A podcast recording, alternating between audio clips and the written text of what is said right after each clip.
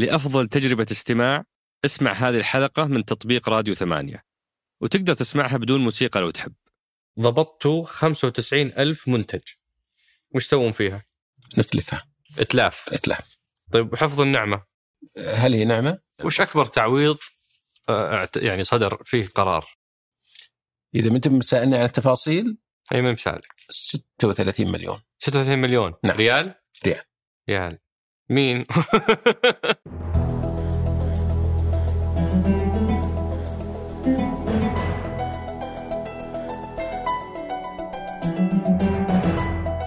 هذا سقراط من إذاعة ثمانية وأنا عمر الجريسي أستضيف قادة التحول وقادة الأعمال وقادة الفكر وأسولف معاهم عن مستجدات ومستهدفات رؤية السعودية 2030 ضيف حلقتنا اليوم هو الدكتور عبد العزيز سويلم الرئيس التنفيذي للهيئة السعودية للملكية الفكرية. سولفنا مع الضيف عن إيش مفهوم الملكية الفكرية وش يشمل وليش هو مهم أننا نحميه وش أثره على الاقتصاد آه ومين كان يحميه قبل تأسيس الهيئة في 2018 بعدها دخلنا على حكاية التحول وحاولنا نفهم إيش اللي تحقق في المشهد اللي نوعا ما سوداوي في هذا الموضوع لما كنا من أعلى الدول تكلفة في تسجيل العلامات وال- والبراءات ومن الأكثر في مدة آه، معالجة الطلبات والأقل في أعداد آه، آه، البراءات وال- وال- وال- والاختراعات. وسولفنا على موضوع التقنيات الحديثة هل هي تدخل معاهم؟ كيف ينظرون لها؟ البلوك تشين ال NFTs والأشياء اللي مثل هذا النوع لمن تسجل وكيف تسجل؟ وهي في حدود جغرافية افتراضية ما حد يملكها. وسولفنا أيضا على موضوع أنه نسبة الأصول غير الملموسة في مؤشر مثل مؤشر S&P اللي فيه أكبر 500 شركة أمريكية 90% من قيمة الشركات عبارة عن أصول غير ملموسة آه، كم كانت هذه النسبة في الماضي آه، بالنسبة للسعودية اليوم كم إيش واقعنا في الأصول الغير ملموسة في السوق السعودي؟ هل عندهم إحصاء؟ وين نبغى نوصل في هذا الموضوع؟ آه، كيف يعلقون على الشكاوى كثير من المتعاملين معهم في صعوبة التواصل، تأخر الرد اللي أحيانا يستغرق سنة آه، وغيرها من شكاوى وملاحظات الأصدقاء. أترككم مع الحوار. حياك الله أبو فيصل شرفتنا. ونورتنا. يا هلا والله الله يحييك أبو فيصل قالوا لي الشباب إنه آه، تحدي إدارة الأطفال في السيارة وإزعاجهم تحول بالنسبة لك إلى فرصة. إيش إيش هو برنامجكم انت وأولادك في السيارة؟ اولا ما عاد عندي أطفال ولله الحمد. يعني كانوا أطفال. أو- أولادي ولله الحمد وبناتي كلهم كبار ومعظمهم عندهم أبناء ولله الحمد. فما عاد عندي أطفال. لكن اللي غششك أتوقع أنه يلمح إلى قصة صارت لي في قديما. كنت دائما أحرص إني أدرب أبنائي وأعطيهم فرصتهم في إنهم يبنون مهاراتهم. وجزء من بناء بناء المهارات الدورات التدريبية ودورات مهارات الإلقاء والعرض والى آخره. أذكر مرة من المرات كنا في مشوار وكان واحد من الأبناء في ذاك الوقت عمره حدود سبع سنوات وكان يتكلم بصوت مرتفع وكنت أقول له تراك ازعجتني يعني صوتك جدا عالي. خفض صوتك خفض صوتك. بنتي اللي في اولى متوسط خوله الله يصلحها. طبعا أمها الحين لبنت وولد ف قالت بابا ترى ما يدري إنه يتكلم بصوت عالي. كيف ما يدري انه يتكلم بصوت عالي قالت الشخص في هذا العمر سبع سنوات وإذا وصل مرحلة المتوسط تقصد البلوغ يبدأ يتكلم بصوت م- مرتفع لأنه يريد أن يثبت ذاته مو لأنه يبغى يتكلم بصوت مرتفع شلون عرفت المعلومة هذه؟ قالت تذكر الدورة اللي دخلت أنا فيها ترى تعلمنا فيها هالشيء. في فرصة ل يعني السيارة مثل ما تفضلت هي فرصة لحوار وتبادل وجهات النظر والاستفادة وأنا فخور أني أتعلم من أبنائي ترى إلى اليوم يعني أولادي وبناتي إذا جلسنا أتعلم منهم كثير من الأمور لأن أتوقع أن في أشياء كثيرة هم يعرفونها ما أعرفها في هالعمر وصارت يعني فترة السيارة في ذيك المرحلة العمرية فترة خطابة وإلقاء ولا شلون؟ لا عادة إذا سافرنا أي. خاصة في المراحل الأولى أعطيهم دورات دورات اي آه. ودورات في ال... ونستغل فترة الوجود في السفر إنهم كل واحد منهم يحضر presentation ويقف ويقدم العرض ونسجل ملاحظات ونعطي توجيهات على طريقته في العرض والالقاء وإلى آخره فهذه تساعدهم في بناء مهاراتهم في مراحل مبكره كلهم الحمد كانوا في مدارسهم هم اللي يعني يتقدمون ل يعني تقديم عروض أو إلقاء كلمات أو ذا ما يجدون رهبة على الأقل يجدونها. أنا أؤمن بأن كل شخص عنده آه، آه، ميزتين يجب أن تبنى فيه بشكل قوي. الميزة الأولى العلم والتعلم. وهي في النهاية الطبق اللي يقدم فيه نفسه للآخرين. يجي يقول أنا والله خريج التخصص الفلاني من الجامعة الفلانية بالتقدير الفلاني هذا طبق. ممكن يقدم نفسه بطبق مذهب ولا طبق بسيط حسب الطبق. لكن الشيء الأهم من وجهة نظري المحتوى. في الزملاء جابوا لي الشاهي كاس. ورق. هي. ما كلفكم ربع ريال. عشان الصحة ترى ودنا نجيب لك فخار. ومم وذهب بعد. وممكن تجيب لي شيء مذهب. لكن أنا في النهاية بحكم على الشاهي اللي جوا. وهذا هو المحتوى اللي إحنا فعلا نحكم عليه علشان ولذلك أنا مع أبنائي مع أيضا أسرة الهيئة السعودية للملكيه الفكريه دائما نركز على المحتوى أنت في الداخل وش عندك بالضبط؟ وش المهارات اللي اكتسبتها؟ وش طريقة آه، طريقتك في عرض نفسك؟ في طريقتك في التعبير عن أفكارك؟ طريقتك في التعامل مع الضغوط؟ طريقتك في آه، إيصال آه، فكرتك في حال الاختلاف؟ كل هذه مهارات يجب انها تبنى بشكل جيد إذا اكتملت الصورتين والمسارين أتوقع أنها تحقق الصورة بشكل جيد. ولذلك يمكن من الأشياء اللي ما غششوك فيها أنا دائما في المقابلات الشخصية أسأل الشخص أقول ارسم لي صورتك بعد خمس سنوات أو بعد عشر سنوات. فغالبا اللي أسوي معه اللقاء سواء كان يعني من زملائنا أو زميلاتنا اللي عنده وضوح في صورته بعد خمس أو عشر سنوات يكون فعلا عارف وش يبي. لكن اللي ما عنده وضوح في الصورة. هدفه أنه اليوم يتخطى هالعتبة هذه ولكن ما يدري وين يصل بعدها. هذا في الغالب ما تكون عنده الوضوح اللي يحفز المسؤول أو الشخص اللي في أي جهة أنه يقول والله هذا فعلا يستحق أن يستقطب ل يعني آه، العمل. ومن أجمل الإجابات اللي جتني يوم سألت واحدة من السيدات آه، صورتك بعد خمس سنوات قالت على كرسيك على كرسيك نعم. واضحه الأهداف. عجبتني الحقيقة. طبعا أنت قلت للإدارة هذه استبعدوها لا. هذه هذه تطيرني. ال- الغريب إن المنافس لها قال لي أنا الحين عمري 25 بيصير عمري 35 قلت والله ما شاء الله عليك جيد في الرياضيات فكان قرار سهل عليك ها؟ اي نعم. في المفاضلة بينهم. اي في الحقيقة كان جوابها جميل وأدائها أجمل فيما بعد. كان أدائها ممتاز جدا. وما دامك جبت أبو فيصل طاري العمل إحنا اليوم سعداء ان نكسبك ضيف آه، بصفتك الرئيس التنفيذي للهيئة السعودية للملكية الفكرية. الجهاز اللي ولد حديثا 2018 وانت تقوده من من بدايته. آه، يعني في البدايات خلينا نفهم إيش هي القيمة من الحفاظ على الملكية الفكرية؟ ليش قاعد ننشئ هيئة بس عشان الملكية الفكرية؟ و- وزائد ما يمنع يعني تنورنا وتعلمنا وش الملكية الفكرية. جميل جميل ال- الحقيقة أنا ودي تتخيل معي المشهد التالي لو كنا عايشين في ال- الزمن اللي الناس ما يملكون إلا الزراعة ويتبادلون بالبضائع. ثم جتنا الثورة الصناعية الأولى حقت الآرة البخارية ثم الثورة الصناعية الثانية الخاصة بالمحركات أو الأجهزة الكهربائية ثم عصر الإنترنت والثورة اللي نعيشها اليوم يمكن نتكلم أنا وياك عنها يعني بشكل أكثر تفصيلا. اللي قادوا هذا الحراك هم ترهم واقفين على حافة العلم. أستخدم المصطلح هذا كثيرا. العلم له حافة. اللي على حافة العلم هم اللي يشوفون المجاهيل بينما اللي واقفين في الصفوف الخلفية كل الإجابات عندهم واضحة. لو تسأل عن أي سؤال علمي عنده جوابه لأن يرجع المراجع يلقاها.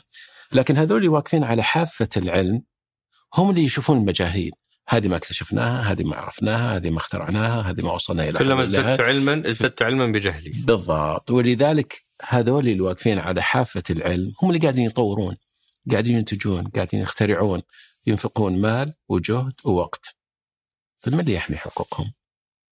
الملكيات الفكرية. الملكيات الفكرية اللي تاخذ الجهد هذا وتقول هذا الجهد أنا أصنفه. هذا الصنف أعتبره براءة اختراع لأنها تنطبق على شروط براءة اختراع. هذا نموذج صناعي. أنا أطبق عليه نماذج الصناعية. دائرة كهربائية صنف نباتي علامة تجارية سر تجاري حق مؤلف الحق مؤلف أصنفه بحيث أنه آه، أشياء ملموسة أشياء مسموعة مرئية. كل هذه يمكن أنها تصنف بحسب الإبداعات اللي تأتي في الصفوف الأمامية وبالتالي دائما أحفزهم على مزيد من العطاء والابتكار والإنتاج. لو كنت ما حميت حقوقه ما في حد يمكن أنه يصرف مال ووقت وجهد علشان يبتكر ويخترع. واليوم متى تعتبر عفوا متى تعتبر ملكية فكرية؟ يعني مثلا تشوف بعض الناس في المجلس يقول لك ما مسولف لك عن فكرتي أخاف تسرقها. فهل هل اليوم هو يملك هذه الفكرة ولا متى تعتبر ملكا له؟ الفكرة يمكن انه يملكها ولكن لا يمكن أن يسجلها ويحفظ حقوقها. ولذلك إحنا دائما نقول في حال تطوير الفكرة ننصح أصحاب الأفكار بتوقيع اتفاقيات عدم إفشاء سرية. ليش؟ لأني إذا والله أنا بجيك يا عمر وبقول يا عمر أنا عندي فكرة وأنت رجال مستثمر أبعطيك فكرتي وتساعدني في تطوير هذه الفكرة بس بوقع معك اتفاقية عدم إنشاء سرية حتى أضمن أن فكرتي لا تصل إلى الآخرين وبالتالي يتجاوزونها. متى أستطيع أن أحميها؟ إذا حولت الفكرة هذه إلى منتج. أي. إذا حولت الفكرة وترجمتها قبل مرحلة المنتج. قبل مرحلة المنتج أنت في مرحلة تحويلها. بس هل أقدر أقاضي أحد هل أقدر ما لها قيمة صح؟ أنا لو بكرة حاولت إني أسوي برنامج بودكاست أسوي فيه لقاءات مع الناس ما يمكن تجيني تقول والله فكرة البودكاست حقتي. ولا يمكن يجي واحد قبل يقول الفكرة هذه حقتي. ما حد يجي يستخدم نفس الطريقة. لكن لو جاء واحد وقال ثمانية تقول لا وقف هذا البودكاست محمي لأني أنا سجلت ثمانية وحميتها طبعا سقطت في البداية وبعدين حميتوها مرة ثانية. لكنكم ما دامت محمية لما ترجمت هذا العمل بأسلوب معين هذا الأسلوب هو اللي يمكن حمايته. لكنك لا يمكن أنك تزعم حماية الأفكار ولذلك يمكن أن تجد عشرات الكتب فكرتها واحدة. التأليف حول موضوع معين الفكرة واحدة لكن الكتب الفتها عشرات الأفلام فكرتها واحدة. لكنها أديت بطرق آه، مختلفة. في الفكرة بذاتها لا تحمى. إحنا اليوم نشوف عندنا أوبر وكريم تطبيقين. فكرتها واحدة. لكن طريقة التعبير عنها مختلفة وهنا نقول لا تحمي الفكرة نفسها لكنك تحمي طريقة التعبير عنها وإيصالها للمستفيد النهائي. جميل. ومين كان يقوم بهذا الدور قبل ما تت... قبل الرؤية وقبل ما تتأسس الهيئة؟ آه، خلي أرجع فيك التطبيق العالمي، عالميا نشأت الموضوع حماية الملكيات الفكرية بحسب الحاجة، كان في حاجة أول شيء لحماية آه، براءة الاختراع. أو. التأليف قبل. نعم. ثم بعدين تجمع العالم وقالوا إحنا نريد اتفاقية دولية تضبط موضوع التأليف فخرجت اتفاقية بيرن لحماية المؤلفات. الاختراعات خرجت اتفاقية باريس لحماية النماذج الصناعية عموما أو الأعمال الصناعية اللي هي فيها براءه الاختراع والنماذج الصناعية وغيرها من آه، الأعمال. ولذلك بحسب انضمام الدول لهذه الاتفاقيات تنشئ هيئات داخلية معنية بهذا الموضوع، فنشأت إدارة حق المؤلف في وزارة الإعلام، بعدين مكتب براءة الاختراع السعودي في المدينة الملك عبد العزيز العلوم التقنية ثم بعدين حماية العلامات التجارية في وزارة التجارة والنموذج موجود في كثير من الدول. طريقة ارتباطها تختلف بعضهم يربطها بوزارة العدل بعضهم بالتجارة بعضهم بالاقتصاد بعضهم بالاستثمار بحسب النماذج الموجودة في العالم.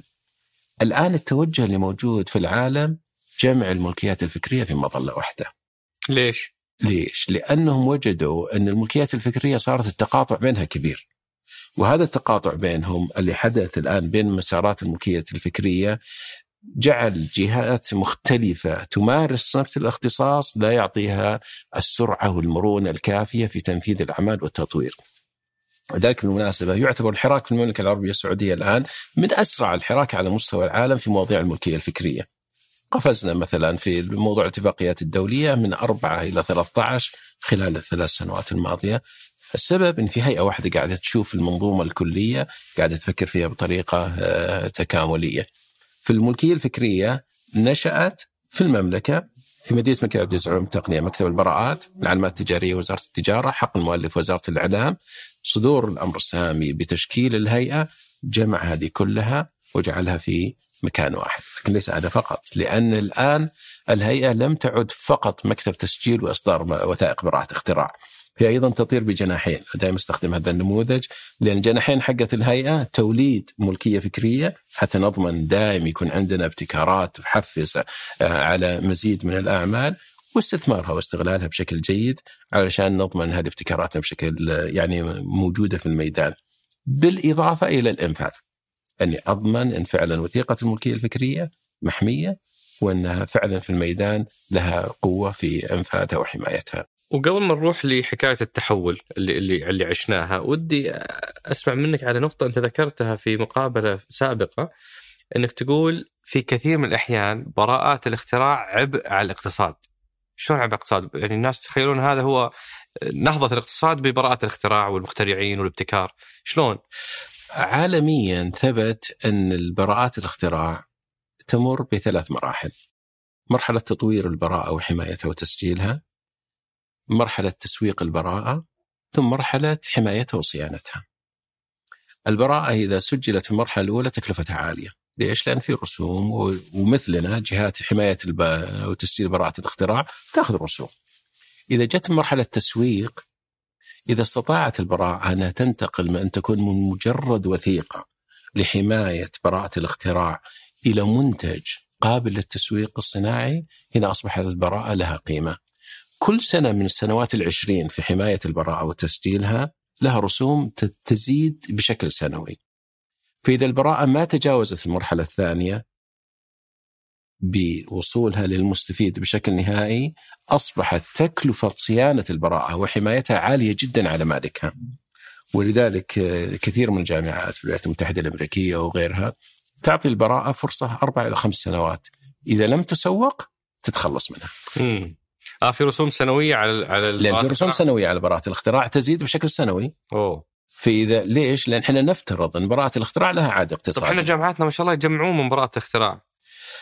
أنا أخشى في مشكلتين إذا ما دمت جبت طار الجامعات، أنا؟ برجع ترى موضوع العلامات التجارية لأنها؟ لها علاقة بس موضوع البراءات مشكلتها مزدوجة لأنك إذا سجلت في المكتب الوطني في المملكة العربية السعودية أنت قاعد تدفع رسوم وتحمل. لكن المشكلة إذا سجلت نفس البراءة في أكثر من دولة فأنت قاعد تضاعف التكلفة حقة البراءة في أكثر من مكان ولذلك إحنا دائما نصيحتنا للجامعات يجب أن ننظر إلى جودة البراءة وليس إلى عدد البراءات أي. هل البراءة هذه فعلا قابلة للوصول للصناعة؟ هل قاعدة تدر علي عائد ولا لا؟ يعني تعامل معاملة استثمار استثمار هي هو فعلا مجدي وله عائد ولا ولا يتخلص أصول منه؟ أصول غير ملموسة براءة واحدة لجون هوبكنز دخل عليهم مليار دولار في السنة لأنها تحولت إلى دواء والدواء أصبح له شركة والشركة تبيع هذا الدواء وبالتالي العائد حقه كبير جدا. مليار دولار؟ مليار سنويا دولار سنويا. هذه البراءات تستحق أنك ترعاها وتصينها وتحافظ عليها. بعض البراءات تكون الهدف منها أنك تمنع الآخرين منهم يستخدمون نفس المنتج. وبالتالي قد لا تكون ميزة في العائد التجاري لهذه البراءة نفسها. لكن في ميزة نسبية لأني أكسبها لأني أنا الوحيد اللي أستطيع أني أتحكم فيها. فبالتالي أنا أمنع الآخرين من استخدام نفس البراءة. فتصير عندي ميزة نسبية في أني أنا اللي أتحكم في هذا المنتج وتعطيني ميزة آه، إضافية. على عكس العلامات التجارية. العلامات التجارية تزيد مع الوقت. كل ما زادت قيمة العلامة التجارية وكل ما سوقت بشكل جيد وصاحبها جودة جيدة تجد العلامات التجارية قاعدة تزيد قيمتها مع الوقت. ولذلك تلاحظ بعض العلامات في بدايتها تكون قيمتها محدودة ولكن مع الوقت تصبح العلامة قيمتها عالية والعلامة جداً. ما- ما فيها مصاريف السنوية هذه. العلامات تسجلها مرة واحدة. لعشر سنوات. أي. قابل للتجديد كل عشر سنوات تجدد ولذلك تعتبر رسوم ليست عالية مقارنة آه بأثر. التسجيل فقط 10 سنوات. عشر سنوات قابل للتجديد. يعني أنا مثلا ممكن أشوف علامة أرامكو وبعد تسع سنوات و11 شهر و29 يوم أروح ألقط العلامة ما نسمح وأبيعها عليهم ما نسمح ليه ما تسمحون؟ هذا نظام مفتوح إي لأن إحنا إذا جينا نفحص العلامات عندنا. إجراءات في فحص العلامات إي. نعرف إذا العلامة مشهورة ما يجي أحد يعتدي عليها إذا في طيب إيش فائده تشابه العشر سنوات هذه؟ إذا انت إذا خلاص أنتم بتقولون فلان مشهور نبي نحافظ على علامته، وش ال system تعرف العادل في هذه؟ تعرف كم قيمة علامة أرامكو؟ لا لما نزل طرحت أرامكو قيمة علامة تجارية والأصول غير الملموسة لأرامكو 67% من قيمة أرامكو. wow. 67% تعتبر من أقوى العلامات يعني بالحسبه على مستوى تقييمهم اليوم هم مليارين و500 فأنت تتكلم على حدود آه، يعني فوق الم... فوق, فوق عفوا تريليونين. تريليونين. تتكلم على قيمة العلامة التجارية فوق التريليون؟ yes فوق تريليون دولار نعم. العلامة التجارية الارامكو والسبب انها علامة لها قيمتها، لها قيمتها، ولذلك دائما أسأل الزملاء والمختصين خاصة إذا قابلت بعض المسؤولين محفظة الملكية الفكرية في جهتك، كم فيها من ملكية فكرية؟ وأنا ممكن أسألك الآن عمر. لو سألتك كم قيمة ثمانية؟ ما أدري. كعلامة؟ ما أدري. أصول غير ملموسة قابلة للبيع والشراء والترخيص. يجب أن يكون لها قيمة. لو جاء أحد بكرة قال والله أنا بفتح كوفي شوب وبحط عليه علامة ثمانية.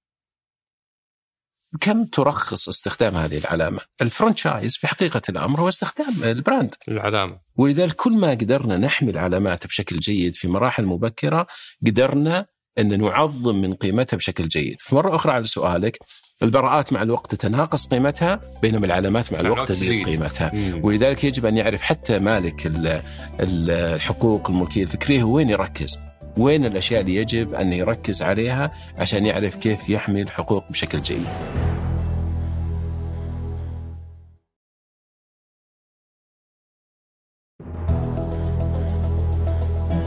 جميل. وما دام نتكلم على حماية الحقوق خلينا ندخل على لب عملكم. آه، أو على لب محور حلقتنا اليوم اللي هو حكاية تحول. إحنا يعني انطلقنا من نقطة جدا مخيبة وما أعرف إحنا اليوم وين لكن إحنا كنا يعني آه، كالسعوديه في موضوع ال- العلامات. آه، إحنا طال عمرك من الأعلى في معدل مدة الفحص. 750 يوم لفتره الفحص الطلب. هذه البراءات مو العلامات. البراءات. أي نعم. عندنا آه، مستوى إبداع منخفض جدا في مؤشر الابتكار العالمي.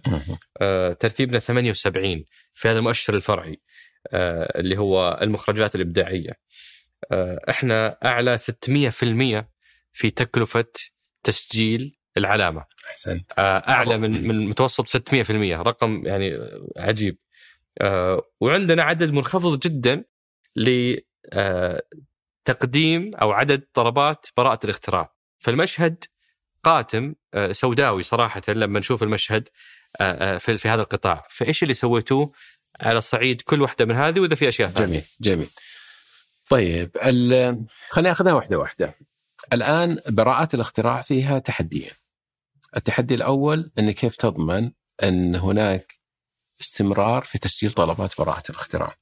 اللي سوته الهيئة أنها تأكدت أن المملكة اليوم ولله الحمد مكتب استقبال دولي لطلبات براءة الاختراع عالميا بموجب الاتفاقيات الدولية في مكاتب استقبال إقليمي أو وطني وفي مكاتب تحولت إلى مكتب استقبال وش. يعني هذا الشيء؟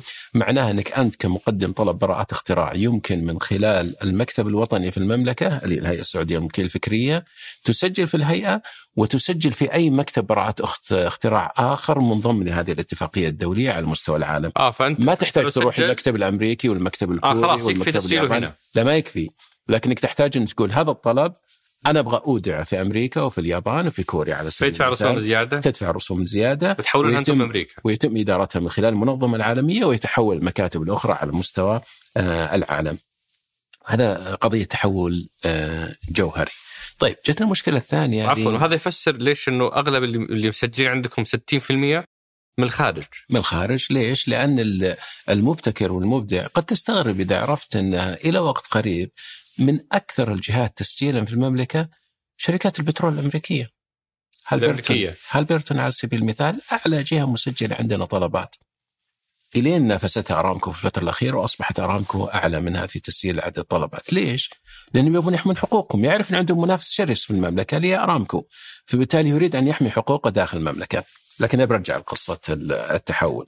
فاللي تسويه الهيئة اليوم إنها تضمن إن إجراءاتها في استقبال الطلبات وأعمالها آه، سلسة. فأول خطوة سوتها الهيئة منذ إنشائها اعاده هندسة الإجراءات بشكل كامل. وعندنا الآن في هندسة إجراءاتنا نعرف الوضع الحالي ونعرف الوضع اللي نريد أن نتحول له ونعرف الوضع اللي يجب أن ننتقل إليه في نهاية آه، لخصها لنا. بالارقام وين كنا اليوم إحنا وين وين بنروح أعطيك على سبيل المثال ال- المرحلة اللي إحنا نسميها الفحص الأولي. لما انتقل الاختصاص الهيئة في 2018 آه عفوا في 2020 1 1 2020 بدأت الهيئة تمارس أعمال آه براءات آه الاختراع. كان في أعمال متراكمة من 2015 مقدمة لم تفحص حتى الفحص الأولي. اليوم ولله الحمد أي طلب يقدم للهيئة خلال أسبوعين يتم إجراءات الفحص الأولي وإنجازه بشكل كامل. يعتبر هذه طبعا مرحلة متقدمة جدا جدا.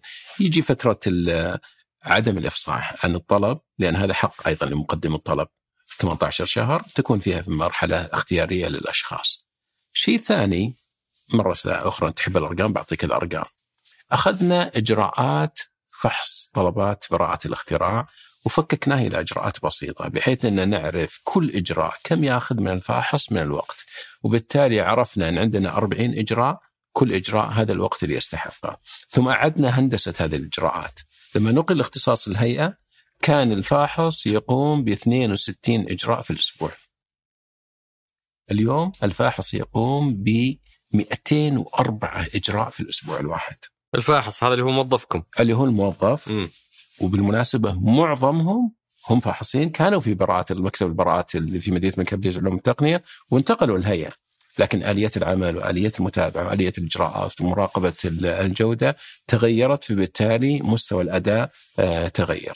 فالآن معدلات الانتظار اللي تكلمت عنها 750 كم 700 صارت؟ انخفضت إلى 320 هذا اليوم؟ هذا اليوم. وهي قريبة جدا بالمناسبة من المعدلات العالمية. قريبة جدا.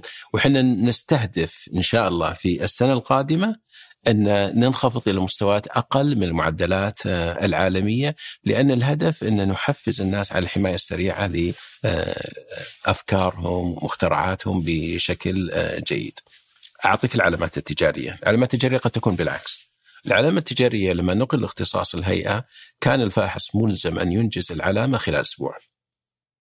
وينشر قراره خلال أسبوع فيما يتعلق بنشر العلامات التجارية. لما عدنا هندسة الإجراءات قلنا الفحص لا أسبوع ما يكفيك أنت يجب أنك تأخذ أسبوعين في آه، فحص العلامة ليش؟ لأن الأسبوع أيضا بالمقاييس العالمية لا يمكن الفاحص أنه ينجز الطلبات مع الكم الشديد اللي يجي للهيئة في خلال أسبوع بس كان ينجزها كان ينجزها ولكنها كانت تتأثر الجوده. جزء من إجراءات العمل اللي سويناها أن لم نعد نكتفي برأي فاحص. لكن أصبح القرار قرار مجموعة. الفاحص يفحص يعطي توصية، المجموعة تناقش، تتأكد من توصيته ثم تتخذ القرار.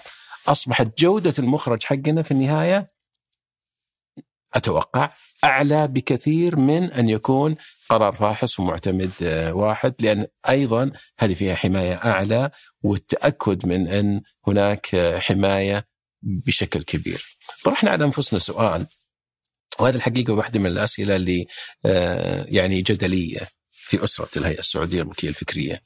من هو عميلنا الأول؟ إيش رأيك يا عمر؟ عميلكم الأول المفروض كل صاحب فكرة إحنا ننظر إن عميلنا الأول هو المواطن. ليش؟ لأني أنا أي شخص أعطيه حماية فأنا أعطيه الحق في الاحتكار ضد المواطن. فأنا إذا أعطيت حماية العلامه التجارية معناه صاحب العلامة التجارية هو اللي يتحكم في السعر. إذا أعطيت على براءة اختراع صاحب براءة الاختراع هو اللي يتحكم في السعر. منتج واحد على سبيل المثال دواء سعره نزل من 2000 دولار للجرعة الواحدة إلى 200 دولار فقط لأنه ما منح براءة اختراع الفرق بين ال 200 وال 2000 هذا قيمة براءة الاختراع قيمة القيمة غير الملموسة. طيب فبالتالي إحنا نريد أن نحمي المواطن من أي حماية إضافية ما يحتاجها. المنظومة الابتكار. فمثلا وش العذر اللي قلتوه لصاحب الدواء هذا اللي تعبان على الدواء حقه ويقول أبغى احميه شلون قلتوا له منه بحامين دواك؟ في إجراءات فحص آه، معتمدة عالميا تنطبق عليه المعايير واكتشفت إنه إيش؟ ان ما تنطبق عليه معايير براءة الاختراع هو هو ابتكار نعم لكنه ليس اختراع وش فرق ابتكار عن اختراع؟ سؤال جميل وش الفرق بين الابتكار والاختراع؟ إحنا نتعامل مع ثلاث أصناف نعتبر الاختراع هو الأساس، الاختراع له شروط قاسية من بينها انه يأتي بشيء ما يمكن يتوصل له الشخص بالخبرة العادية. وإن يكون لم يسبق إليه وإن يكون له تطبيق صناعي.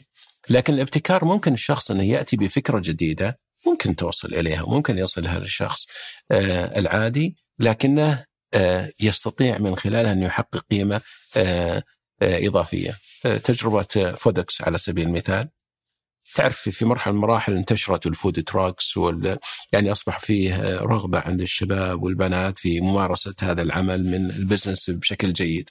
لكن جاء واحد ذكي قال هذول كلهم وش يحتاجون؟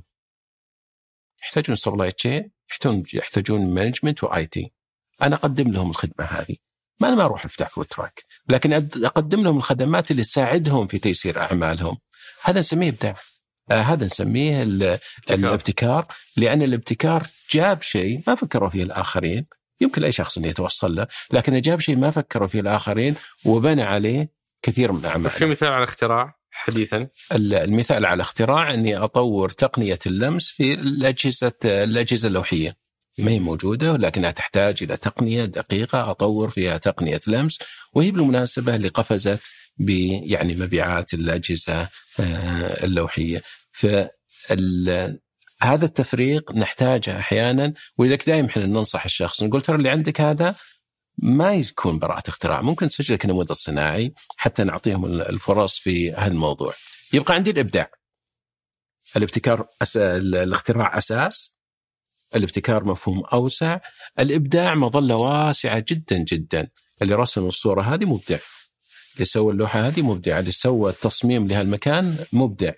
وهذا الإبداع كله يمكن تسجيله وحمايته الديكور الداخلي اللوحات المقاطع الصوتية المقاطع المرئية كل هذه نعتبرها إبداعات يمكن تسجيلها كملكيات فكرية وتحمى ونريد أن نعظم من أثرها وقيمتها الاقتصادية. جديدة ذي موضوع التصاميم تحمى برضو تحمى. نعم.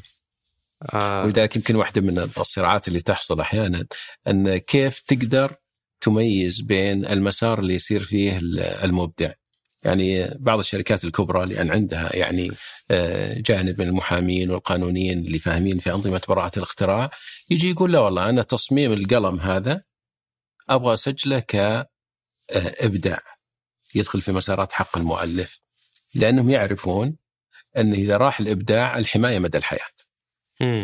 و50 سنة بعد الوفاة. لكن إذا سجل كنموذج صناعي الحماية محصورة في 10 أو 15 سنة بحسب أنظمة آه، الدول. فيقول أنا أروح في المسار هذا ولا أروح في المسار هذا؟ ومسؤولية جهات الملكية الفكرية أنها تضبط مثل هذا المسارات حتى تتأكد أن الشيء فعلا يسجل في مكانه الصحيح. آه، في لك مقابلة في في 2020 كنت تقول أبشر المستمعين أننا سنخفض تكاليف تسجيل العلامة التجارية السنة القادمة اللي هي حاليا 7500 ريال لمدة 10 سنوات. آه، اللي يظهر لنا إنه ما زالت 7500 صحيح بالعكس زادت 75 ريال حقت الفات صح ولا لا؟ أنا ما أظن أنا أخذ فات ما تأخذ فات؟ ما أظن أنا أخذ فات إيه. شلون جت الزيادة؟ إيه. بس ما خفضت إيه. ما خفضنا صحيح ولكن تخفيض قريب جدا كم بتصير؟ إيه. إحنا سنخفض رسوم النشر إلى 500 ريال 500 ريال اي نعم آه من 7500 ننزل من لا ننزل من 3500 إلى 500 فبالتالي إحنا خفضنا إجمالي الرسوم بما يقارب 50% فال 7500 بتصير حدود ال 4000 حدود ال 4000 أو أقل منها شوي. هذا متى تختلف بحسب نوع الطلب وذن. متى متوقع؟ أنا أتوقع خلال ستة أسابيع من الآن إن شاء الله. ستة أسابيع. فيه يمكن أكبر تحدي يواجه أصحاب الملكية الفكرية على الأقل. هنا هو موضوع النفاذ أو نافذية حماية أملاكهم. فلا حقين الإنتاج والبث ضامنين حقوقهم. والأندية يعني كثير دائما يشتكون من سالفة إنه يعني أهم دخل للأندية أو من أهم المداخيل هو موضوع البضائع والمنتجات اللي فيها شعاراتهم وهذه موجودة في الأسواق وبأريحية تصنع وتباع. يا سلام. والمفاجأة بالنسبة لي كان تعليقك على الموضوع هذا بأنك قلت أصحاب العلامات أولى بحماية علاماتهم، أجل دور الهيئة؟ طيب أنا بسألك إذا شخص عنده علامة تجارية ما سجلها. إي. فهم لا يملك حقوقها. صحيح. الوقت اللي ثمانية لم تكن مسجلة حقوقها مشاعة. لانك ما حميتها. فالحين الأندية ذولي كلهم مو مو مو مسجل علاماتهم هذا جزء من العمل اللي سويناه مع الأندية. جبنا الأندية كلها وقلنا تعالوا بنشتغل إحنا وياكم على, تسجيل علاماتكم. بل وسجلنا علامات التجارية للجهات الحكومية شعاراتهم والجهات الرسمية وحتى الجهات الرسمية والأدمغة الرسمية للدولة سجلناها حتى في المنظمة العالمية الملكية الفكرية. لأن الخطوة الأولى أنك فعلا تسجل سجل. وتحمي حقوقك. متى سجلت علامات الأندية؟ طبعا هي مرت بمرحلة نضج ونمو طيب. لكن الآن كل الأندية تقريبا مسجلة بس بداتوا فيها بعد ما تأسست الهيئة بعد ما تأسست قبل تأسيس الهيئة ما كان فيه ما كان فيه الوعي الكافي لتسجيل وحماية الشعارات، بعضهم يظن شعاري موجود من سنوات فما يظن أنه كشعار يجب أن يسجل بس إلى اليوم يعني بشكل ملحوظ وواضح تروح مباراة الهلال تلاقي باسط يعني عيني عينك الرجال قدام الملعب حاط ال scarf أو الشا- الشال حق الهلال والعلم ويمكن تيشيرتات للأطفال كذا باسط فيها قدام العالم. هذا واضح إنه سلوك واحد آمن. نعم. ما هو شايل هم إنه يحاسب أو أو إنه تصادر بضاعته. ولو صودرت واضح إنه ال risk مرة محدود. يعني بس من بضاعتي أروح أجيب غيرها وأفرش فيها. جميل. فوش رأيك طيب. في موضوع تطبيق الحماية؟ خ- خلني أبى أعطيك جزء من فلسفة الملكية الفكرية حتى على المستوى العالمي. المستوى الصرامة في ضبط الملكية الفكرية تختلف فيها الدول خلنا نأخذ الصين كنموذج. الصين إلين 2019 كانت تتبنى منهج صنع في الصين. ميد ان تشاينا فبالتالي لا يهم الصين أنها يعني تقلد تصنع أي شيء. بعد 2019 غيرت استراتيجيتها إلى invented in China. ابتكر في الصين. ليش؟ لأن الهدف أنها تريد أن تحفز على هذا النمط من الابتكار ولذلك بوصلتها في ضبط مثل هذه الأنماط من الحماية يجب أن تكون أعلى.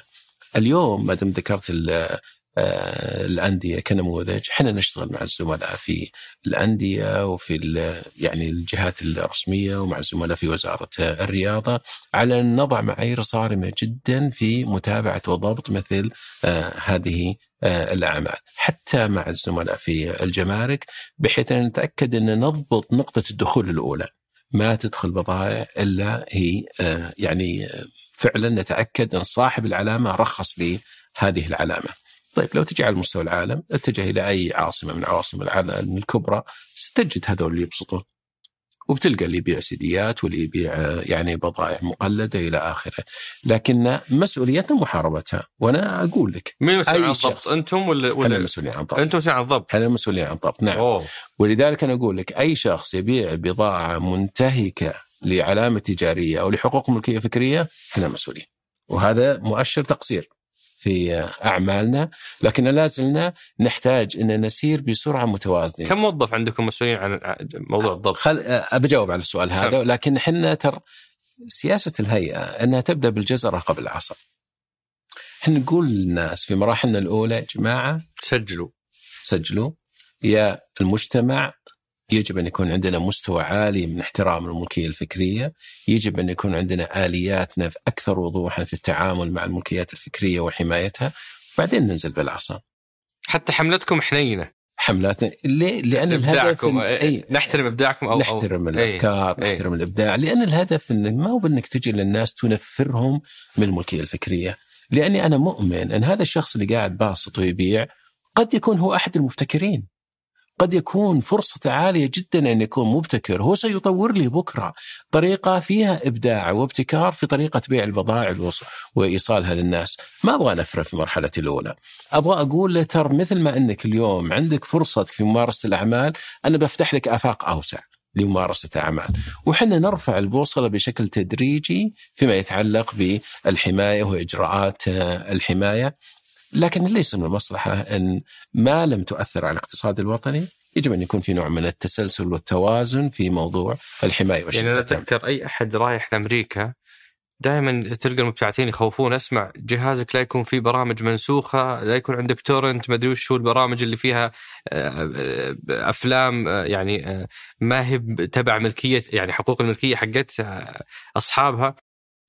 قديش ال- ال- ال- ال- ضريبة هذا الفعل أو ثمن هذا الفعل باهظة جدا لدرجة الناس تخاف منه ولا, ولا تسافر وجهازها فيه مثل هذه الأشياء هذه المرحلة ربما تكون هي اللي ساهمت في الإبداع والابتكار. والإنتاج يعني. إذا الواحد يعني أتذكر أنا أنا عندي كتاب أول وصدر والحمد لله يعني ماشي أموره لكن أتذكر واحد من الأصدقاء لما لما تكلمت عنه في سناب شات إن هذا الكتاب اللي يحب يشتريه هذا الرابط فواحد حبا يعني شوف قديش. فجوة الوعي إيه واحد. حبا يعني لل... لنشر المعرفة يقول لي وترى فرصة هذا رابط مجاني اللي يبغى الكتاب هو مرسل لي إياه عشان أحطه للمتابعين. أخذ الكتاب نسخه خلاه يعني نسخة إلكترونية وموجودة على الإنترنت مجانا ومرسل هو أنا مرسل أنا كنوع من الدعم لي إنه شوف الكتاب ترى أنا أبشرك قاعدين نساهم في نشرة. ما اشتكيته؟ لا. ليش؟ يعني آه، يعني ما ما سمعت تجارب آه، آه، مشجعة للناس اللي اشتكوا للحصول على حقوقهم. وحنجيها بعد شوية في ناس يقول سنة كاملة قاعد يلاحق و... لكنك ما شفت إن هذا فيه نوع من التسويق لعمر والكتاب عمر؟ يعني أنا حسيت رجل نوايا طيبة. وأنا بالنسبة لي الكتاب ما هو بهدفي ربحي وهذه هذه يعني الكتاب مسؤولية حمايته عن دار النشر هم اللي المفترض يسوون هذا الشغلة. أنا ما بمعركتي هذه. بس أنا أقول لك إن الموضوع صاير الثقافة فيه معدومة لدرجة إنه الشخص اللي سرق الملكية الفكرية هذه جاء لصاحبها ويقول تفضل أنا قاعد أساعدك بهذا الأمر. تدري إن الآن آه، إحنا نتبنى آه، في حملاتنا التوعوية مو فقط مسألة حماية الكتاب من أن يكون معروض في مواقع الإنترنت، بالمناسبة الرو- خلال العام الماضي فقط حجبنا 1200 موقع إنترنت ينتهك حقوق الملكية الفكرية. 1200 1200 وال screening سوينا لأكثر من 4000 موقع. هذه المواقع أما أنها يعني تبث أفلام أو torrents أو مقاطع أو كتب أو إلى آخره وبالتالي إحنا نحارب بشدة. لكن ترى مناسبة بعض السياسات الملكية الفكرية تعتبر وجود الكتاب في كافي ولا في مكان عام بحيث إن يمكن أن يطلع عليه مجموعة كبيرة هذا نمط من أنماط الانتهاك. ليش؟ لانك إذا مكنت 20 شخص من الاطلاع على الكتاب حرمت مؤلف الكتاب من إن 20 شخص يشترون هذا الكتاب. فبالتالي حتى وضع الكتاب في الأماكن العامة تحتاج إلى ضوابط حتى نضمن أن يكون هناك تعظيم لقيمة الإبداع. كتابك هو عبارة عن إبداع. وخلنا ناخذ هذا المثال لو لو أنا بشكي وش كان المفروض أسوي؟ تجي الهيئة طبعا عفوا تدخل على موقع الهيئة تقدم بلاغ في بيانات مطلوبة للوصول إلى المنتهك وبالتالي تبدأ عملية ال- التقاضي في سماع الاقوال بين المدعي والمدعى عليه.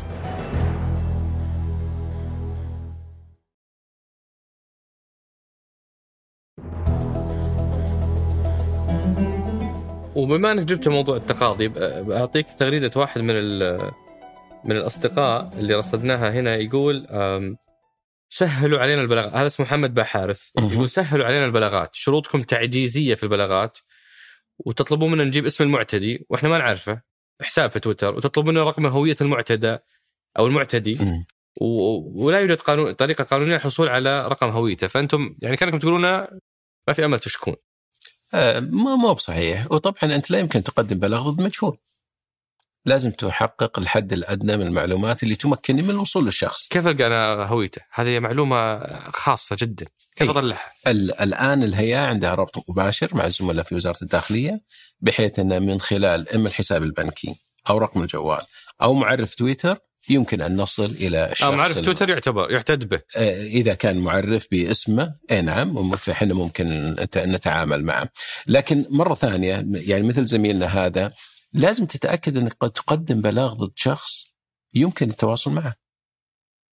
أحيانا أنا ما أطلب من المواطن إنه يجي يقول أنت ما يمكن تجيني تقول والله يا عبد العزيز أنا بقدم ضدك شكوى لو سمحت اعطني صورة بطاقتك عشان اشتكيك ما حد يمكن يسويها طبعا ولذلك إحنا نقوم بالدور هذا لكن في حد أدنى من المعلومة اللي تمكنني أنا من الوصول للشخص أنا وريتكم انتهاك، هذا الرابط هذا المنتهك.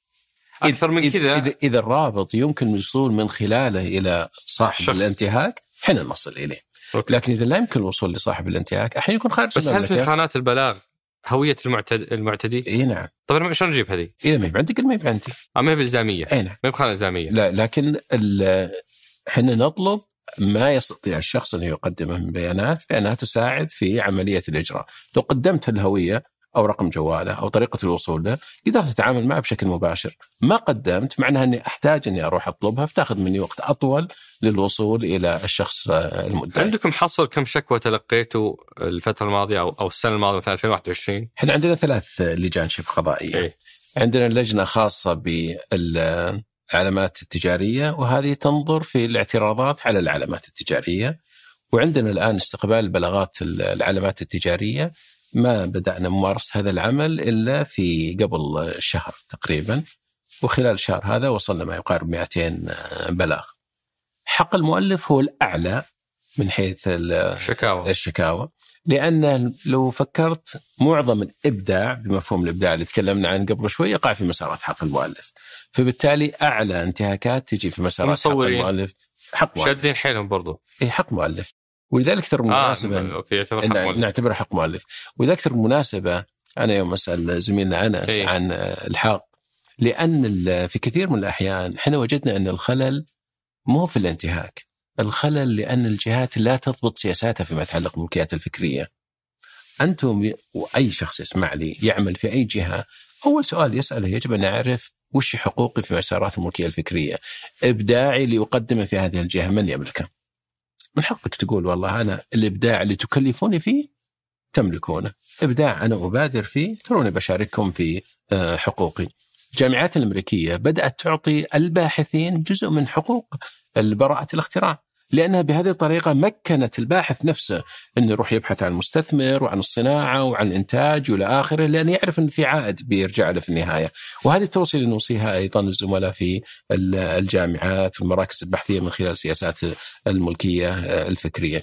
أرجع مرة أخرى على موضوع ال- الانتهاكات في حق المؤلف نعم العدد فيه كبير وصلنا العام الماضي ما يقارب 1200 شكوى. كم مدة إغلاق الشكوى؟ إحنا طبعا جزء ننظر للحق العام الآن في اللجان اللي عندنا والحق الخاص آه، ينتقل للمحكمة التجارية من استقبال الشكوى إلى إغلاقها ناخذ 90 يوم. 90 يوم. ونعتبر هذا هو المعدل الطبيعي لأن في جزء منها عبارة عن حقوق للطرفين. أنهم يكتبون ارائهم مذكرات اللي يعدونها قد يحتاج إلى محامي للتواصل معه إلى آخره فهذه تحتاج إلى شيء من وش أكبر تعويض آه، يعني صدر فيه قرار؟ إذا ما انت مسالني عن التفاصيل أي من مسألك 36 مليون 36 مليون نعم. ريال؟ ريال. ريال مين؟ ولا خ- خالفنا الاتفاق قلت لك ما تسألني عن التفاصيل ما شاء الله تبارك الله فانتم يعني تصدرون هذا النوع من نصدر هذا النوع إلى هذا نعم. السقف. اي نعم. طبعا في الفترة الأخيرة اعتبرنا هذا حق خاص والآن صرنا نحيله إلى المحكمة التجارية دائرة ملكية فكرية مختصة. آه ما عاد أنتم تسوون إحنا هالشغله الآن ننظر في الحق العام نخلص الحق العام وحسب طب ضاع مسكين الرجال يعني قلنا ميزه الهيئه أنها جمعت الأمور الحين رجعتوا لا بالعكس هذا من جزء من وضوح التقاضي. لأن كان في إشكالية في قضية إجراءات التقاضي في مسائل الملكيه الفكرية، الناس ما يعرفونهم يروحون لجنة علامات ولا لجنة براءات طيب ولا يروح يروحون للنيابة العامة ولا يروح ديوان المظالم، الآن عندك جهة مختصة واحدة دائرة ملكية فكرية في المحكمة التجارية. بالمناسبة دربنا 100 قاضي وليس فقط تدريب في الهيئة، حتى على مستوى المنظمة العالمية للملكية الفكرية والتجارب العالمية أريد أن يكون عندي مسارات تقاضي محددة وواضحة تساعد في إعطاء الحق فأنا لأصحاب أرفع عليه. شكوى عندكم ونتقاضى 90 يوم ويحسم فيها إذا صدر الحكم لي أخذه وأروح للجنة أو يتجه مباشرة المحكمة أنتم تودونها ولا أنا أوديها؟ من حقه أنه يتجه مباشرة إلى المحكمة المختصة والمحكمة هي اللي تأخذ في تنظر في الحق العام والحق الخاص بعضهم يقول أنا أبغى الخطوة الأولى حتى أتأكد أن الموقف الملكية الفكرية موقف إيجابي في صالح القضية. اي آخر سؤال في هالجزئية قبل ما ننتقل يعني نختم بأسئلة أصدقاء البرنامج. آه، في في تقريركم قريت أنه قيمة الأصول غير الملموسة في مؤشر S&P الأمريكي ما بين 1975 إلى 2015 ارتفعت من 17% إلى 87% اليوم. من المؤشر عبارة عن آه، آه، أصول غير ملموسة صحيح فالسؤال وش أخبارنا حنا؟ كم كم النسبة عندنا في سوقنا؟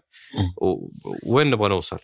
أول شيء خلني آه، يعني أضيف معلومة لأن في تقرير 2020 طبعا التقرير اللي أشرت له كان إلى عام 2018 2020 ارتفعت إلى 90% 90% نعم. أصول غير ملموسة أصول غير تخيل 500 شركة من أكبر الشركات الأمريكية وحط في بالك أي شركة في يعني بترول وغاز تقنية تسلا اليوم تسلا اليوم هي. هذه الشركات 90% من قيمها غير ملموسة بينما المتبقي هو القيم الملموسة. تسألني عن وضعنا في المملكة؟ ما عندي جواب. ما لسببين عندكم ما عندكم حسبة. خط أساس. سببين. السبب الأول أن لا زلنا قاعدين نحفز الشركات على تنمية الأصول غير الملموسة. عندنا قصور في تنمية أصولنا غير الملموسة. لا زلنا نريد أن نقول للشركات يا جماعة اهتموا في موضوع الأصول غير الملموسة. لا تهملون تسجيل علاماتكم التجارية براءة الاختراع النماذج الصناعية. ما تبدعونه يجب أن يحمى ويسجل قبل أن يصل إلى ال- المستخدم آه، النهائي. هذا السبب السبب الثاني أن إحنا اليوم قاعدين أيضا نطور وسائل قياس وتقييم الأصول غير الملموسة لأن أيضا هناك قصور حتى في تقييم الأصول غير الملموسة وآلية عملها أنا أرجو إن شاء الله أن في نهاية 23 بيكون عندنا تقييم واضح للأصول غير الملموسة على مستوى المملكة بإذن الله. آه، أستاذنكم فيصل اني انتقل لأسئلة الأصدقاء. آه، وواحد من ضمنها إنكم قب- يعني ضبطتوا 95 ألف منتج. وش تسوون فيها؟ نتلفها إتلاف. إتلاف طيب حفظ النعمة أه، هل هي نعمة؟ هل هي نقمة؟ أو أولا أه، ما أتصور أن في مواد غذائية أه، إذا إذا لا يعني ملابس وبضائع و هذه مواد منتهكة الملكية الفكرية ال- في في تر سياستين على مستوى العالم في بعض ال- الدول تقول أنا أقطع ال- العلامة التجارية من الملابس ثم أعيد توزيعها على الفقراء والمحتاجين مثلاً، صحيح. إلى آخره لكن في النهاية سيظهر هذا الشخص لابس علامة معينة و- وصاحب العلامة لم يأخذ آه، حقوقه ال- المملكة منهجها أنها البضاعة المنتهكة لا تسمح بدخولها ابتداء. وإذا دخلت أو تمت عملية الانتهاك في الداخل تعرف هناك من يزور العلامات و- التجارية وإلى آخره فيتم إتلافها. عام 2020 أتلفنا 5 مليون ونص مادة منتهكة الملكية الفكرية. معظمها في مجال حق المؤلف معظمها.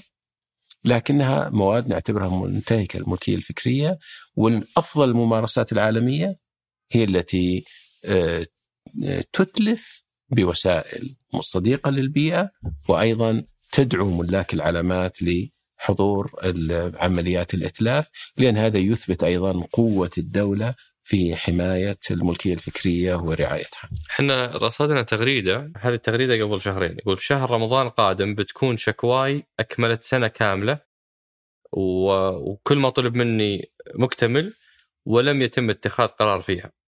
آه طبعا إحنا برضو يعني كنوع من الحرص الزايد تواصلنا معه ممتاز آه سألناه قلنا له هل الآن خلص رمضان مم. تغريده تكليف في يناير هل. انحلت شكواك؟ قال لا ما انحلت آخر تواصل معاهم قالوا توجه المحكمة التجارية أفضل لك. آه هنا راح تطول وما تنحل. طيب يا غريبة مرة. إيه فعلا غريب وأنا يعني ما أعرف إن عندنا قضية تاخذ سنة لكن نصيحتي إذا كان يسمعنا انه يتواصل معي وأنا أشوف وضعه.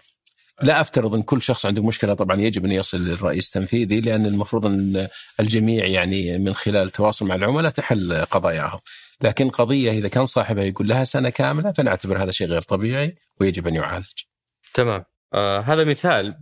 هل هل في أمثلة ثانية مماثلة؟ براءات الاختراع أحيانا تأخذ أكثر من مالك لو هذا شكواه على جهة حكومية انتهكت صورته آه، ما تأخذ هذا الوقت. ابدا. وحنا بشكل دوري نصدر أحكام ضد الجهات الحكومية. جهات حكومية. جهات حكومية. تقوونهم. نعم.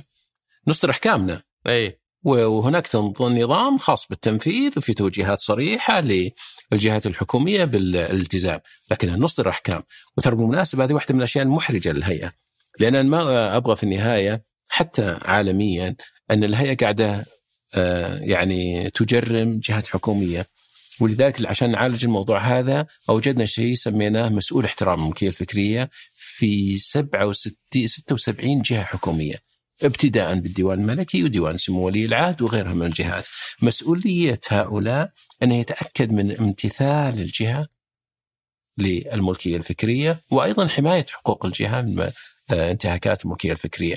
لكن انتهاك صورة آه، ما يأخذ الوقت هذا. أوكي.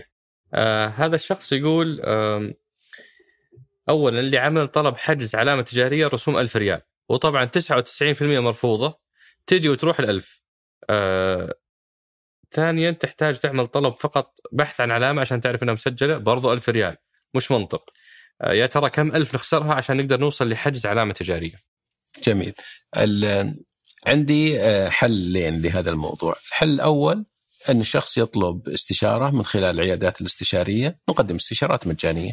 يجي الشخص يقول يا جماعة أنا عندي ملكية فكرية أبغى أعرف كيف ممكن أني أتقدم خطوات دون أن تكلفني بشكل كبير. العيادات الاستشارية يقدمون خدمات مجانية في هالموضوع. الحل الثاني وهذا أيضا من التطوير اللي تعمل عليه الهيئة وسيطلق إن شاء الله في نهاية السنة أن سنتيح قواعد البيانات العلامات التجارية للعموم. فبالتالي كل شخص يقدر يبحث ويقول والله فعلا في علامات مشابهة أو غير مشابهة وبالتالي يقدر يقرر. انه يمضي قدما ولا لا.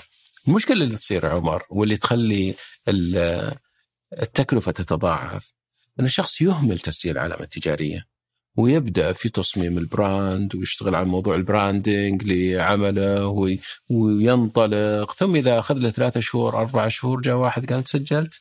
قال لا والله ما أدري. طيب بروح ما أسجل ثم إذا جاي يسجل تقول له في علامة مشابهه للعلامه اللي أنت مقدمها. يقول طيب أنتم تكلفوني كذا مبالغ إضافية عشان أرجع مرة ثانية. ليست مشكلة الهيئة، مشكلة الوعي. لا هي هذه إيه هذه واضحة إنها مشكلته هو تقصيره هو بس الكلام على إني أنا قدمت عشان أتأكد شيء قلتوا لي لا هذه راح 1000 ريال راحت أبى أستفسر 1000 ريال راحت والحسابه بتحسب وأنتم آه. جزء من منظومة التجارة اللي يفترض أنكم تيسرون عمل التجارة. صحيح، إحنا طبعا لازم جزء من منظومة التجارة، إحنا نيسر الأعمال لكل المبدعين والمبتكرين بشكل كامل، لكني مثل ما ذكرت لك عندنا العيادات تقدم له استشارات مجانية, مجانية. وأيضا سنتيح قواعد المعلومات بحيث أن الجميع يستطيع أنه يبحث بشكل خاص. هذا سالم الدلبحي يقول الرد على الاعتراضات يأخذ وقت طويل جدا جدا جدا جدا هو كاتب أربعة جدا. إيه، نعم. آه، أقترح النظر بجدية فيها وتحسينها حتى تتماشى مع سرعة عالمنا الحالي.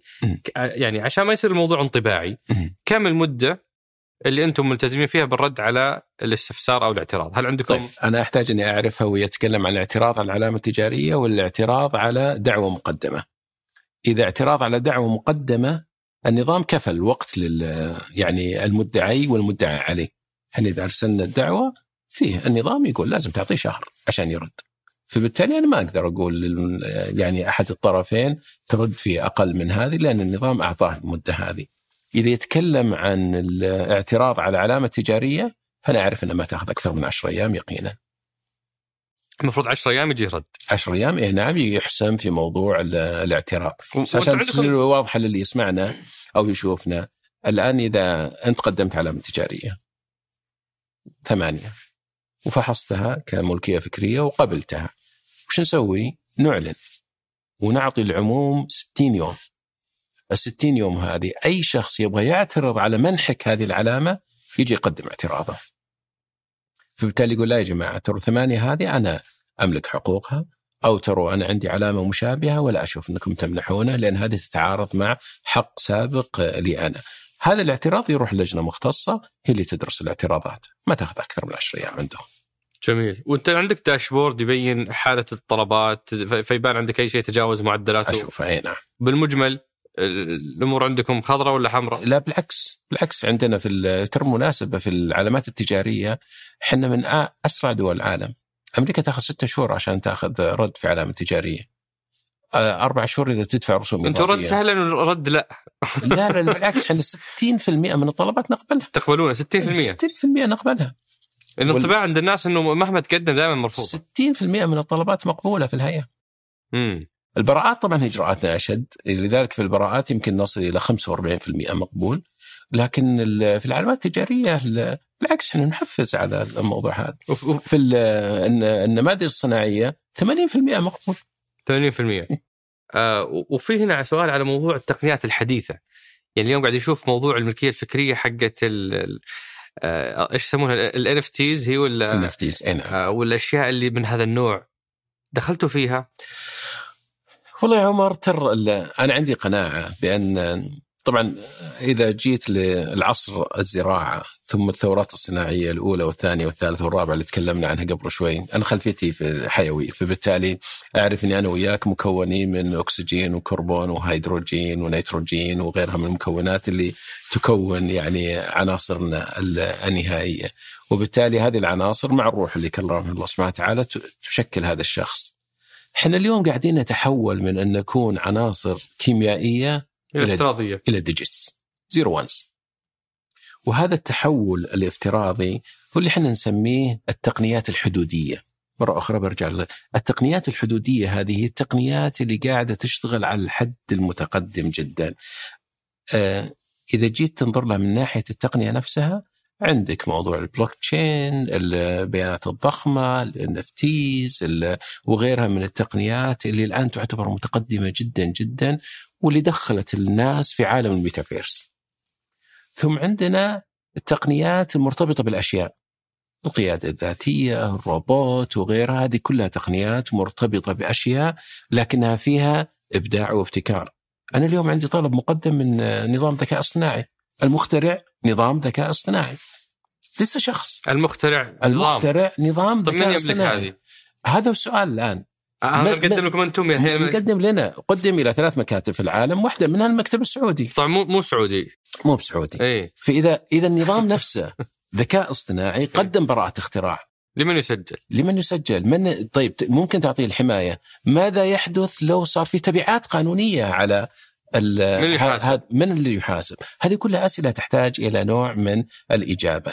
يجي المستوى الثالث قلنا الأنظمة يعني الإلكترونية عندنا الأنظمة المرتبطة بالأشياء مثل الروبوت والذكاء الاصطناعي والقيادة الذاتية وإلى آخره ثم عندنا اللي أكثرها تعقيد ربط هذه الأنظمة بمخ الإنسان عندما تربط أنظمة إلكترونية بأعصاب ومخ الإنسان وتصبح تتحول من تفكير إلى آه، آه، أعمال. هذه أيضا تضيف إلى تعقيد كبير جدا جدا.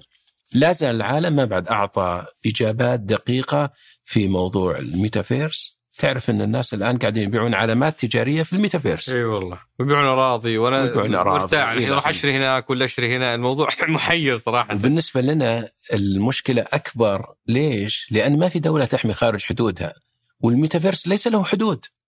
فمن اللي يحمي في الميتافيرس؟ إذا جتني بكرة ماكدونالدز قالت والله أنا علامتي انتهكت في الميتافيرس.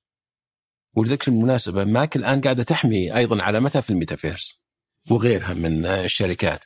بعض الشركات العالمية منتجها المقلد في الميتافيرس سعره أعلى من قيمة منتجها الحقيقي. يا ساتر. حقيبة تباع في الحقيقة ب 4500 دولار وصلت قيمة صورتها في الميتافيرس تيز إلى 5000 دولار. قد يكون هذا الكلام بالنسبة لي ولك نوع من الخيال لكن هو حقيقة يجب أن نتعامل معها. اليوم نحن قاعدين نتحول من ذرات كيميائية إلى digits zero ones يجب أن نعيش هذا الوضع ونتعامل معه. اليوم عندي مجموعة عمل مركزة تعمل في موضوع الميتافيرس. كيف نستطيع أن نخرج بتنظيمات وإجراءات وسياسات يمكن أن تساعد في هذا الموضوع؟ العالم ما عنده أي تنظيمات. المنظمة العالمية لا زالت تدرس الموضوع وبالتالي هذا نوع من الحراك العالمي اللي نحتاج أن نعمل عليه بشكل كامل. عسى الله يقويكم. اللهم ودي أختم آه، أبو فيصل بسؤال آه، بعد هالرحلة الاربع سنوات آه، في هذا ال- ال- ال- الجهاز الجديد إيش أكثر إنجاز لامس حياة الناس انت فخور فيه؟